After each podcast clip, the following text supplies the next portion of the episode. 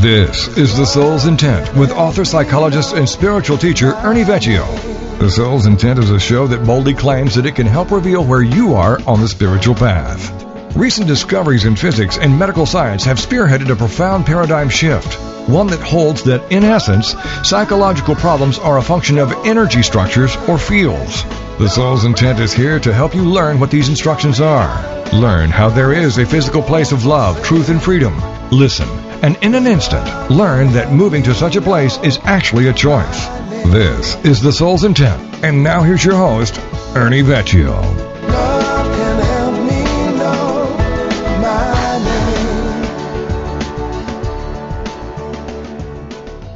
Everybody in here struggle with ego? Yeah. And, uh, and what are you taught about it in your entire life? You know, what we're hearing now in the spiritual movement across the country is that it's kind of the bad guy, the ego. But actually it isn't. The ego is a past tense version of yourself. It's the false self. It's the self you put on to survive your circumstances, right? And so um, what I'm learning about this and what I want to bring to the world from a 3,600-year-old teaching is, is that we created this ego. We created this ego and gave it a godlike status to give us a moral compass. And what's the significance of that? Well, because without this moral compass, we're, we're you know, capable of incredible inventions and discoveries, but we're also capable of atrocities and terrible treatment of one another. So the moral compass piece was there and was put into the culture for us to kind of adopt until something happened. And if this doesn't happen, then you're not going to make the shift. And what was the shift? The ego was brought into the present. How? Through a moment of despair, of suffering. So what's the buzzword in the community now? Across the planet, presence, the power of now. Well, what I want to say to everybody is, is that being present, which is pretty glorious, right? Everybody can pretty much say that being present, I say the blues are bluer and the greens are greener. Being present is pretty powerful. But what if I said to you that that's just so you can prepare for the next level, the next stage? And the next stage is catharsis. So guess what that means, what presence is in that context. Presence is an epiphany. What's an epiphany? It's this light bulb going off in your head and realizing that there's something larger at work. And you're not separate from it, you're actually attached to it. You and the source are one and the same. That's the epiphany. You actually go outside and go, wow, the leaves are green. My God, the sky is blue. Have you ever noticed, because everything looks so clear, you ever notice those days where you walk outside and go like, oh my God, it's so pretty.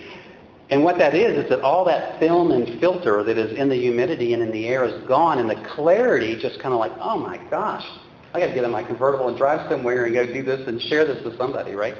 And so that's what I'm talking about. An epiphany is that level of clearness and that level of presence and you want to hold on to it. So all of the teachings across the country right now is about being here now, being in the moment. So the, the, this business of the God within is actually tied to the word enthusiasm. You, can, you know where the word comes from. It comes from the Greeks, which originally, yeah, which, which, which means uh, the ecstasy or inspiration of God. Now the church got a hold of that and said that it was possessed by God. Okay? But and it, and it entered into the English-speaking world in 1603. Um, and we kept the possession by God. Okay? Entheos means the God within. And we've kind of forgotten that. Well, what is this God within? It turns out the God within is male. Why? Because feminine, or the female principle, is based upon being in the world. It's tied to creativity and the act of becoming. Male energy is tied to doing. So we are moving and shifting into a time of feminine energy. This is what everybody's talking about. The shift of the ages is coming. It's feminine energy, tied to the creative impulse, tied to in- intuition, and to integrity. But how do you manifest that into the world? You got to do something. So guess what the uh, teaching is telling us? That we, that the human spirit, believe it or not, is here to provoke your ego. To do what? Think of all the provocation in your life. Think how many times you've been provoked, your ego has been provoked. To do what? To wake up. To move to a place beyond just being conscientious, but to a place of presence. And then once you arrive, you have got to actually get to uh, a place of catharsis. Now here's what's profound. What intelligence is doing that? I was talking to somebody the other day about how large evil was. Because they were, you know, do you believe in the devil? I get this all the time in my practice. What, you don't believe in the devil? And I say, I was born in hell, never met the guy. uh, and, I, and, I, and, I, say that, and I know it's funny, but I was. You know, if any of you guys know my personal story, I was. I mean, when you're thrown out with the bathwater, that's pretty much hell. And, uh, but I said I saw God all over the place, right? And so, and if you don't understand that if you believe in this, you actually become this. You become the very thing that you believe. We're finding this out, right? And so, um, I had a person the other day kind of ask me about, well, if you don't believe in Satan, do you believe in evil? And I said, well, let's just say that maybe I do. How large do you think evil is? And she said, as large as the universe. And I said, no. And I took a little thing on the internet and I it kind of fans back 2,000 light years away from Earth, and you really can't even see Earth at this point. It's just another little blip. Actually, you can't see Earth. You can see the sun. It's a little blip in the universe. And I kept zooming in a thousand light years and you know 500 light years. So we finally get up on the galaxy, and I said, evil is as large as that little speck right there that we call the planet Earth. That's how large evil is. and it's in us of what we're capable of, which is wonderful inventions and wonderful discoveries, but we're also capable of atrocities. And so the part about it that really disturbed me, and there's so many books out, I don't know if you guys are reading these books, about narcissism. Have you guys seen any books on narcissism lately that are popping up. Narcissism is epidemic. Narcissism this, narcissism that. Well, guess what? We don't need self-love. And you don't need it because you already are all about I, I, me, me. Just love others as you love yourself. Well, where are we on that? How much self-esteem do we have? I had a couple the other day that came in and uh, they were coming in to see me independently first before I worked with them together. And I asked them a little simple counseling question on a scale from 1 to 10, with 10 being as great as you can feel about yourself, the 1 being as low as it gets. Where would you put yourself on that, on that scale? Women are notoriously the ones that pursue services. You know that, right? Guys don't do this. So, of course, she's sitting there pursuing the service, and she wants help, and she wants to save the marriage, and so she's about a 2-3. I said, well, tell me then, if you're a 2-3, where would you place your husband on that scale? Oh, he would tell you he's an 8-9. And I said, well, sweetie, I got news for you. 8-9s don't hang around with 2-3s. I said, tops, he's a 2-3 just like you. And, uh, and I said, and by the way, you're not really a 2-3. It's a made-up number, right? So, so this idea of self-esteem and self-worth, we spend a lot of time talking about in the culture. We, we need to go get it, self-esteem and self-worth. But what about self-love? It just sounds so egoic. Well, I actually struggled with that because I had shame as a demon. And my image, I'm kind of an image guy. I metaphor everything. My image for self-worth is a cup. And guilt is a hole in the side of the cup where the liquid runs down and stops right where the hole is. That's a mistake. Guilt is self-blame, self-punishment. You can fix mistakes. Shame is a hole in the bottom of the cup which is a leak that you feel, and it's actually done to you. It's a hole in the psyche, if you will. And everything you put in the cup leaks out the bottom. So shame, as you can see, if guilt is I made a mistake, shame is I am a mistake. Now, everyone in this room has felt that, right? Shame. And that somehow you were a mistake. Well, I had it very deeply because God threw me away. Okay, that would be mom. And so this business of shame, and so when people would go out, or out, go out into the world, and shame carries the projections of other people so well. and It's, not, it's kind of like if somebody wants to project their ugly onto me, I would say, yeah, go ahead, I can carry your shame, no, no, no problem. Because it just passes right through me. It's just, you know, I got a hole in the bottom of my cup. I'm not going to, you know. So I can carry your projection. But the unfortunate part about that was they didn't see me. They only saw their ugly coming back. And so when you're tossed away by God, the first reaction that you have is you begin to get present and begin to become aware of this is, wow, I don't exist unless there's a, another set of eyes across the table from me that sees me. I'm not even here until somebody says, I see you. Well, what movie just came out and did that? Avatar. I loved it. And I thought, wow, somebody, somebody's getting it. Yeah, I see you, which means I love you in that movie. And so needing to be seen is not the same thing as the ego's need to be seen. You see what I mean? You see the distinction? One is needing to be seen because, yeah, you know, that's what the ego would do. Yeah, do you see me? Yeah, that's me. Where the soul would say, you see me? oh my God, you know, have you got a minute? uh, it's that kind of a that kind of a thing. It's that kind of a sensation. So, um, so this teaching is another thing that's profound that it's saying to us, you have suffered enough. You can stop. You don't have to suffer anymore. Now, do you know why? Because you've already got enough suffering stored in your psyche, enough raw material. You don't need to create anything new. This is the message here. You've already had enough adversity, enough pain, enough suffering to take that raw material and turn it into something. Now, what's it supposed to turn into? Well, it's divinity, right? It's like that lump of coal you've heard me say before. And most people who are in West Virginia don't know this, but if you squeeze a lump of coal, it turns into a diamond. It's an old Superman comic book thing, right? Compressed carbon is a diamond. Well, that's your suffering. Except it isn't coal. It's like oil. It's like black gold. It's the tears of suffering that is stored in the reserve in your psyche, in your body, in fact. It's the source of your disease, dis-ease. So you bring the surface, you have to go down to you know, go down and get this reserve and pull it to the surface. Does that sound like fun? No, it isn't. Which is why people are not walking into it voluntarily. But what, I'm, what I want to tell you is that it isn't nearly as scary as you might imagine. You don't have to walk through all of the things you walked through when you experienced the original suffering. This is one of the disservices that we do to people. My profession will sit down, and we'll, we'll get an abused person to sit in front of them and tell them their abuse story. And I don't do that, of course, because the story doesn't matter. Unless the individual has a need to tell the story, but I already know they've told the story a thousand times already. And for that person that has a need to tell the story, I always go like, okay, go ahead, tell me the story. And they do, and then I go like, was that useful? Was that helpful to you? And they said, not really. And I said, how many times have you told it? Oh, a lot.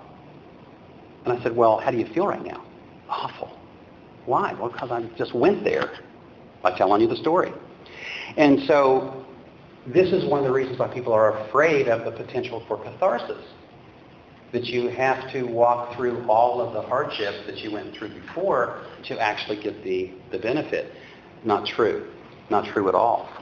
It's, if, if there's anything true about it, that you are going to try to take the, the perception of the ego, which is a narrow viewfinder perception. Remember, the ego only sees the world through this viewfinder, where the soul sees everything the viewfinder doesn't see. All you're really doing with a catharsis is you're backing that viewfinder away from your face and you're seeing the truth. And it will do what? Set you free. Yeah. And so, and so the catharsis is a melting down of the ego. And the interesting change in words are you move from being conscientious, which is why we were given the moral compass to begin with, to a place of consciousness. And what is consciousness? Aware that you are aware. Which puts you in that position of observer and witness of your life, which is a neutral place to be, right? And that neutrality and that neutral place that you are in is actually what God sees. If I could tell anybody anything it would be that we're okay. A shift is occurring. And the shift is in consciousness. Now, if you understand that death and rebirth is part of what it means to be on this planet and what it means to be human, then yes, change is coming. It's the only thing that's constant in the universe. But on the other side of that change is rebirth or a new life.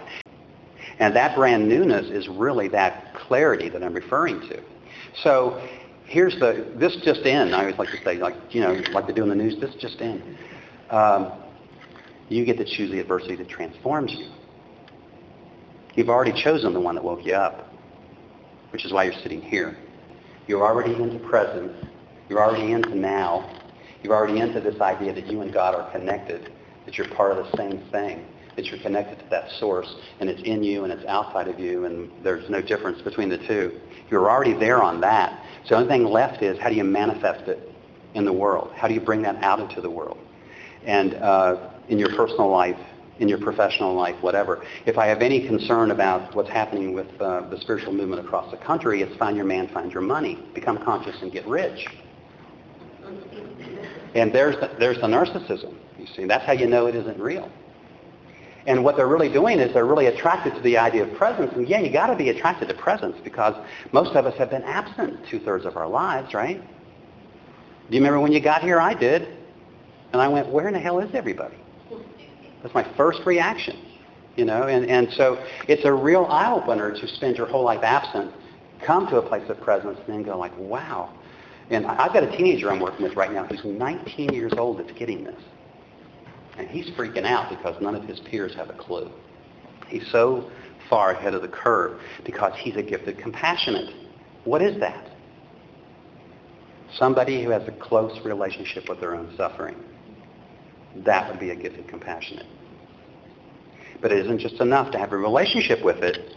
You have to use the suffering to transform you. So you could have the gift of being a sensitive person we call them empaths. We call them intuitives. We call them healers. But if they're not transforming themselves, they're just making a buck off of their presence. You see what I mean? And it's really an interesting paradigm. But it is, it is a paradigm that we're shifting out of. So, um, so the God within is male because it's manifestation. It's doing. There's some outside action that has to occur the provocation of the human spirit. It's provoking the ego into action. It's and it's really trying to provoke it into a moral a course originally until it's provoked into a, a, a course of ethics. And what's the difference between morals and ethics? Everybody thinks they're the same. What is the difference? Morals are the rules. Ethics is the context. If you get the context, you don't need the rules. You don't have to be a fundamental Christian to be rigid. That's the curse of the ego. The ego is rigid. Why is it rigid? Because it only wants to stick with what it knows and what it understands. It only knows the past, can't contemplate the present, doesn't see the future. So the ego by design is fundamental. And as I, and I was saying to, uh, to one of the folks before uh, the teaching today, is, that to me, fundamentalism of any kind is arithmetic. You can run your life adding, subtracting, multiplying, dividing. You can balance your checkbook. You can run your business. That's arithmetic. But there's something called math, which is algebra and plane geometry and calculus and physics. These are higher maths. Those, based upon our belief system today, would be divinity, divine information, algebra. I can't do algebra. Pretty divine to me. So so people that are stuck in a fundamental view of things are stuck in that rigid, egoic, narrow perspective inside the viewfinder, right? And so uh, that's huge. That's huge to understand that, that, that you're a fundamentalist as long as you're stuck in the egos, as long as you're serving the ego. So the transformation, moving from an epiphany to a catharsis, is literally you moving from a place of presence to a place of transformation by choice and by saying that this will be the suffering. This will be the suffering that transforms me. You can go out and create a whole brand new one, or you can just take what you've already got. And everybody that's in this room above 35, and I'm just cutting that number off for the fun of it, has got plenty of suffering already. And what do I mean when I say suffering? Do I mean adversity and hardship? I mean suffering with yourself or for yourself because that's the other distinction here that I'm making. In 35 years of doing this, 10,000 patients, amputees, quadriplegics, 85, 90% of my patients came into the hospital, felt like they were being punished by God. That freaked me out. And so I wanted to understand how did they get to that, that description of, of, of this. You know, which God are we talking about? And of course they always say there's only one God. Well, he actually has two faces. He has this wrathful judging side, and he has this forgiving side. So which one do you worship? You know, and um, so this business of choosing the adversity that wakes you up is huge, don't you think? Do you think you already have enough adversity in your life? You, you think you need to create anything brand new? Not really. Now you know what patterns are. We go and we talk about this in my profession all the time. You know, that's a pattern, you know. What was the last guy like you dated? That's a pattern. You know, what was that last woman like that you, that you were married to? Well, that's a pattern. You know, well, yeah, but what the soul would say is, is that, yeah, I'm showing you the pattern until you get it.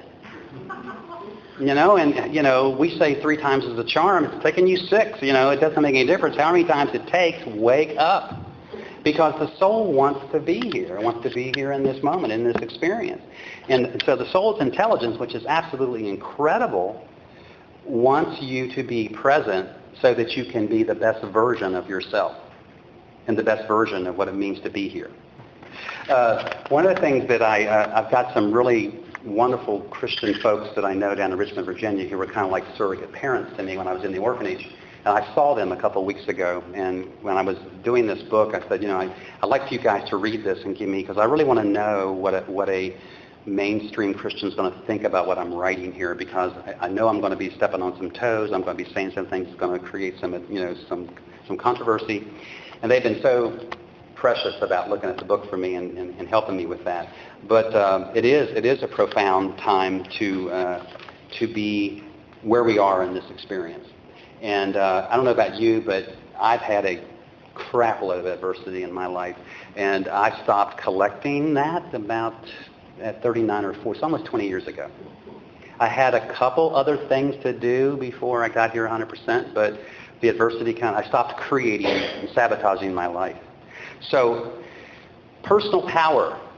Let's talk about, and then I'm going to close. What is it in people that feel powerless?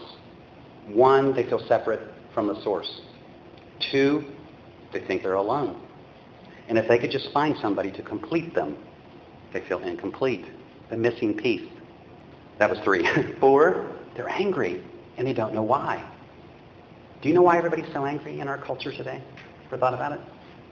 One of the curses of the original beginning of all these teachings we talk about in Western thought is we are taught to be afraid of being afraid. Isn't that profound? The fear of fear itself is the power that God has over, has over us in the beginning. Take the word God out now and say the ego has over us. The fear of fear itself is the ego's power. And so what do you feel? You feel angry because you've lost the capacity to make the distinction between real fear and imagined fear. That's called paranoia in the culture. And are we a paranoid culture today? What are we afraid of? Terrorism, the stock market crashing, teenagers. no, I mean, I say that because the D, not me personally, but the DSM-5, which is the Bible for, for disorder, is coming out with a new phobia. It's fear of teenagers. You know why? Because the baby boom generation, which is my generation, was 75 million strong, right? Guess how many teenagers coming up in this new generation? 85 million teenagers, yeah. So you got 75 million of us on one end, 85 million teenagers on the other for your teenagers. Uh, the last one is people are just tired and exhausted. Depression and anxiety are epidemic in this culture. Epidemic. Because people are afraid of being afraid, not getting a sense of that. So what, how do you find your personal power? Well, first of all, your point, your point of power is presence. The compass, I tell people all the time, the compass isn't broken, the needle's stuck, just tap on the glass. That's it. Just, yeah. And people will say to me all the time, well, what, what about the right thing and the wrong? I said, just find out what north is, you'll be good. Just follow what is true, not what is right. Because sometimes what is right isn't right. Did, does anybody in here get really upset when you go in to buy a beer or a pack of cigarettes and somebody cards you for that. Maybe it's just my juvenile delinquent. I stand in front of these cash registers at 60 years of age and I go, what? I waited my whole life to be 21 and you're carding me for this? You know, I mean, who made this up? You know, well, it's the rules, but doesn't make it right. You know? Uh, so your point of power is present, being in the present. The other thing is people that get to this place of personal power is they realize that the world is the mirror for their soul. In other words, your soul's intelligence orchestrates your life exactly as it's supposed to be orchestrated. All you need to do is wake up and see the orchestration. If you see that, it makes perfect sense. How many times have you felt in your life that you thought it was random chance and you go after the fact, oh my gosh, it was absolutely by design. Everything happened as it should have happened. Knowing that the, that the, that the soul uses the world as your mirror. Taking responsibility. You know, we're talking today about integrity a lot in the culture. You know, be who you say you are. I love people who are who are who, who they present themselves to be. Do you guys feel that? Do you ever meet people and feel like, wow, I like that person, don't know them yet, but I like them because they seem to be who they present themselves to be? It's such a refreshing thing to not have to sit through all that egoic stuff. To activate the power within is the evidence of the transformation. That's the male piece of this. So I haven't been using these words today, but literally we're moving from the left hemisphere of the brain to the right hemisphere of the brain, back to the left hemisphere of the brain. So we live in a left hemisphere culture, which is cause and effect. Right hemisphere sees everything, sees a larger picture. So you have to go to the right side to wake up. You have to go back to the left to manifest it in the world. Pretty cool, isn't it? Which means you become whole-brained. isn't that fascinating? Um, the other thing is to be aware of the difference between an epiphany and a catharsis, because there is a difference. There is a difference. And you don't have to be afraid of a catharsis. Has anybody here see, seen V for Vendetta? If you want to see, if you want to see a catharsis on a movie screen, so you can stop being afraid of it, see V for Vendetta. It's a sci-fi movie. Forget the movie. Just pay attention to the relationship between V and Natalie Portman, because V represents the ego. He represents the shadow side of the ego. Pay attention to everything he says, everything she says, and you will witness a catharsis. It's a profound demonstration of what it is. When you see that, you're going to go like, ah, I could maybe do that. What else? Oh, critical mass is the next part of this that's coming, and that, of course, is this. And you know what critical mass is? It's that idea that if you pour liquid out of a out of a container, once you get to a certain tilt point, you don't have to pour it any further. It just pulls the rest of the liquid out. That's what critical mass is. Well, critical mass is, in this context, is the more people become conscious, the more consciousness is risen. The more that happens, the more we're ready for the shift. Thank you for being a part of The Soul's Intent with author, psychologist, and spiritual teacher Ernie Vecchio. This is the show that can open your mind to things you never thought possible. While problems manifest psychospiritually, on a most essential level, there exists an energy component that provides the instructions for these fields to enter awareness. And the soul's intent is here to help you learn what these instructions are. Join us each week to learn how there is a physical place of love, truth, and freedom, and how in an instant learn that moving to such a place is actually a choice.